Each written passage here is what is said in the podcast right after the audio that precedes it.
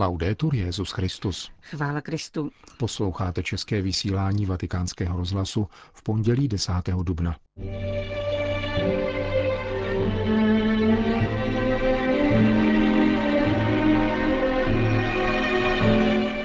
O manipulaci se životem hovořil papež František k italskému bioetickému výboru. Petrův nástupce potvrdil svou cestu do Egypta.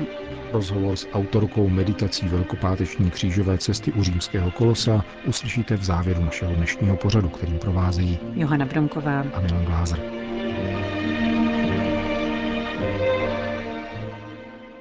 Zprávy vatikánského rozhlasu. Vatikán. Papež František dnes přijal členy výboru pro biologickou bezpečnost, biotechnologie a vědu o životním prostředí, který před 25 lety založila italská vláda. Výbor, jehož současným předsedou je italský endokrinolog profesor Andrea Leanci a jedním z místopředsedů římský vrchní rabín Riccardo Di Segni, má úlohu poradního a informačního hlasu jak vůči státním orgánům, tak vůči veřejnému mínění. Papež svou promluvu zahájil citací z první knihy Mojžíšovi, podle které hospodin vzal člověka a usadil ho v zahradě Edenu, aby ji obdělával a chránil. Kultura sebou tedy nese nejenom obdělávání, růst, rozkvět a plodnost, níbrž také nutnost ochraňovat, opatrovat, hájit, zachovávat a bdít, poznamenal svatý otec.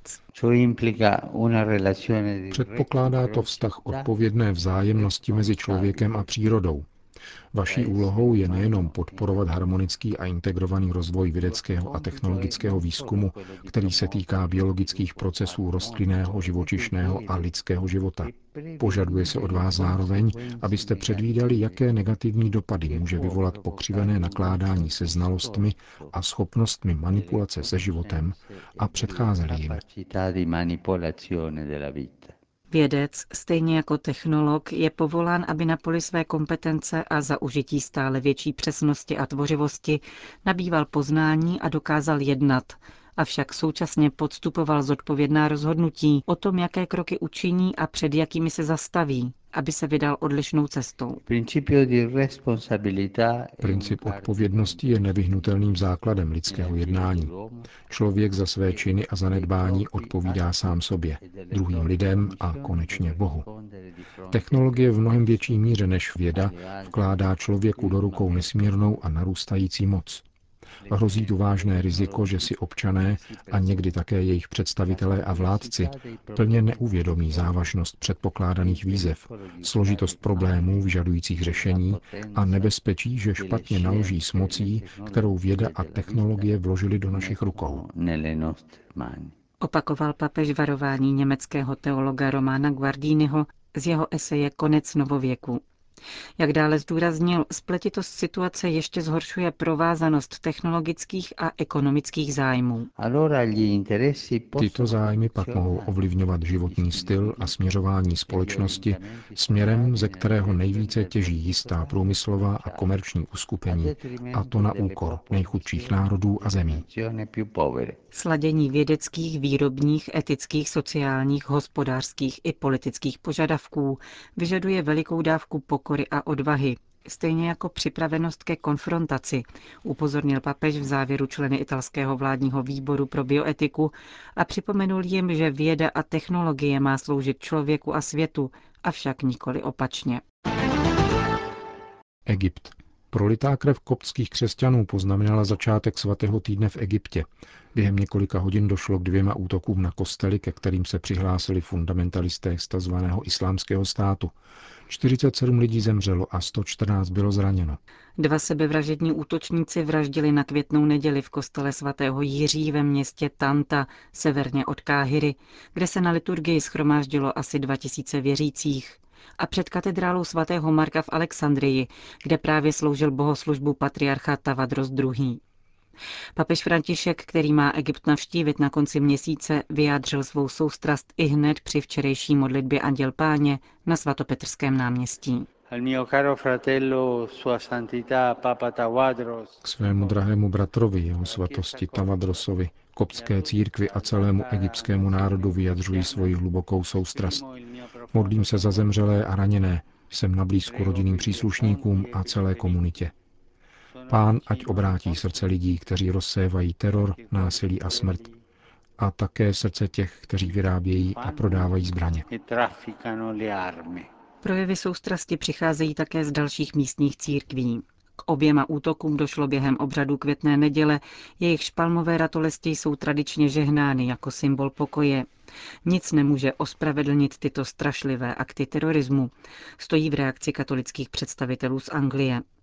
Prohlášení papežské nadace Kirche in Not připomíná rovněž předcházející útoky na koptské křesťany v Egyptě, jako útok na koptskou katedrálu v Káhyře loni v prosinci či sedm obětí ze Sinaje na počátku roku, a zároveň poukazuje na útěšné signály příznivějšího postoje egyptského prezidenta ke křesťanům, jako byla jeho přítomnost na vánoční liturgii, osobní kondolence rodinám obětí či příslip stavby velkého kostela na Káherském předměstí. Toto všechno jsou chválihodná gesta, nyní je však prioritou bezpečnost. Křesťané na ně mají plné právo. Očekáváme, že egyptská vláda prokáže svou pevnost a odhodlání v tomto smyslu. Stojí v prohlášení Kirche in Not, které zdůrazňuje také mimořádný význam papežské cesty do Egypta v této chvíli, jak pokud jde o podporu tamních křesťanů, tak o dialog s muslimy.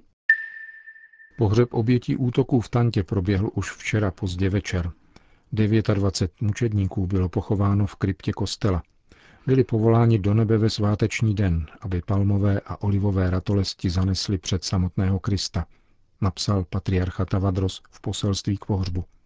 Připomněl, že mučedníci se postem připravovali na účast na posvátných obřadech. Když se tedy modlili a z celého srdce velebili Boha, přešli skrze utrpení ve chvíli mučednictví do slavné radosti z mrtvých stání, napsal kopský patriarcha. Papež František se při dnešní audienci pro františkánské představené vrátil k nedělním atentátům, které zasáhly egyptskou kopskou církev a k situaci v Sýrii. Více než půlhodinové setkání pro naše mikrofony popsal otec Marko Taska, generální představený řádu menších bratří konventuálů. Papež je dobře informován a velice rozhodně potvrdil svou cestu do Egypta. Také nám řekl, že dnes do Káhyry odjel kardinál Koch, aby tak říkajíc připravil terén a promluvy, které zazní. Papeže tedy nemůže zastavit to, co se bohužel stalo, níbrž se naopak s velikým přesvědčením a odhodláním vydává do Egypta, aby s tamní církví stvrdil dialog a společenství křesťanského života. Papežská audience pro představené různých větví františkánského řádu se uskutečnila osm století po cestě svatého Františka z Asízy do Egypta a jeho setkání se sultánem Malikem al-Kamilem. Jak vysvětlil generální ministr řádu menších bratří, otec Michael Perry, hovořilo se také o Sýrii. Mluvili jsme také o Alepu, odkud jsem se před dvěma dny vrátil. Navštívil jsem Sýrii, kromě Alepa také Damašek a Latákii, kde jsem se setkal s tamními františkány a také místními křesťany. Všichni papeži Františkovi děkovali za jeho trvalou pozornost a také finanční obnos, který nedávno zaslal a který už byl využit jak pro křesťany, tak pro muslimy. Papež nás vyzval, abychom se za všechny tyto skázonosné situace modlili. Na otázku, zda papež František během dnešní audience předal františkánské rodině nějaké zvláštní poslání, odpovídá generální ministr Kapucínů, otec Mauro Jeri. Když jsme se s ním před několika lety 4. října 2013 setkali u hrobu svatého Františka v Asízi, představil jsem své spolubratry jako generální ministr řádu a papež s úsměvem odpověděl, takže také mezi františkány existuje ekumenismus a pak nás vyzval k jednotě. Dnes nás povzbudil k dalším krokům na této cestě. Požádali jsme ho, zda bychom jej spolu s mnoha bratřími mohli vyhledat letos 29. listopadu, tedy v den schválení františkánské řehole. A také proto, že si připomínáme vydání papežské buly IT VOS, která sice sjednotila jednotlivé odnože františkánské observance, ale zároveň potvrdila rozdělení řádu na dvě větve. Chtěli bychom si tuto událost připomenout v opačném směru, tedy úsilím o jednotu, dialog a společenství, což souzní s tím, co po nás požaduje tento papež.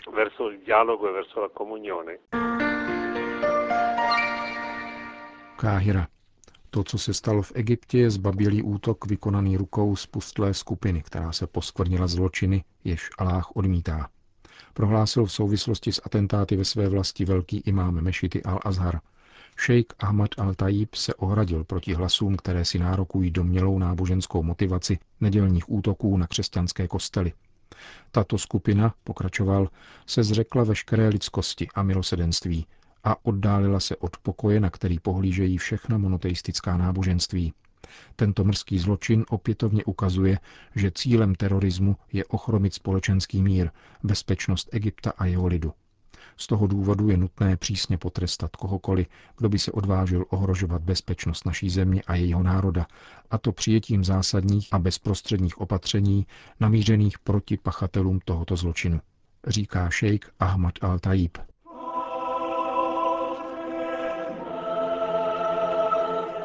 Letošní velkopáteční křížová cesta v římském koloseu je netradiční.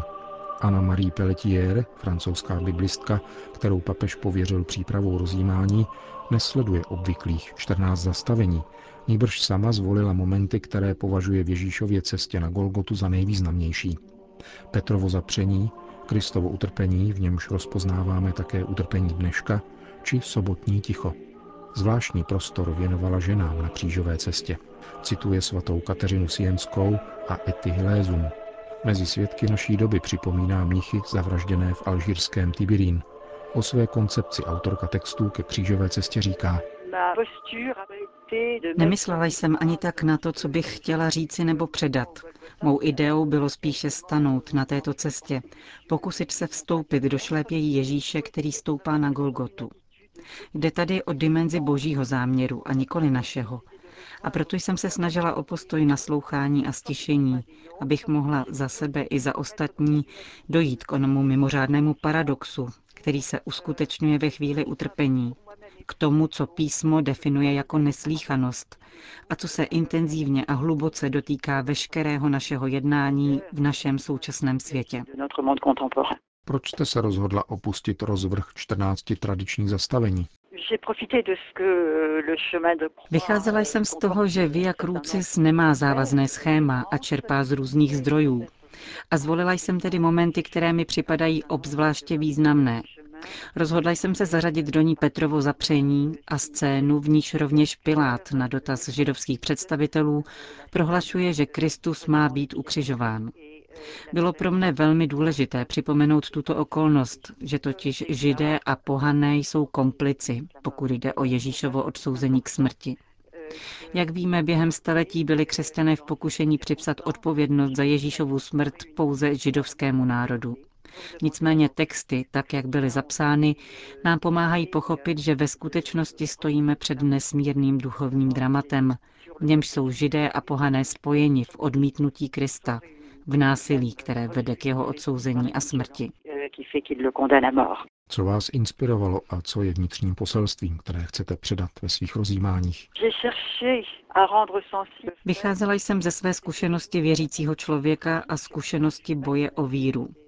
Když se totiž ocitneme, jako je tomu v případě Ježíšových pašií, před tímto extrémním výrazem božího úradku, každý z nás pocítí zmatek a jen těžko dokáže vstupovat do logiky písma, dojít k onomu, tak to muselo být. Chtěla jsem také upozornit na to, že tragické události utrpení mají mnoho lidských rysů. Kristus je odsouzen k smrti, vystaven lidskému násilí. Tyto události nás učí, že naším úkolem je dosáhnout toho, co papež František nazval Evangelii Gaudium, radostí z Evangelia. Stojíme před velikým paradoxem, protože to, co tady máme před očima, je selhání, triumf utrpení a království smrti. Je velmi důležité znovu si uvědomit, že být křesťané je v protikladu k tomuto vyděračskému násilí, že láska je silnější. Láska, která pochází od Boha, zvítězí nade vším. Myslím, že úkolem dnešních křesťanů je dosvědčovat právě toto. Říká francouzská biblistka Anna Marie Pelletier, autorka letošních rozjímání velkopáteční křížové cesty u římského kolosea. Končíme české vysílání vatikánského rozhlasu. Chvála Kristu. Laudetur Jezus Christus. thank you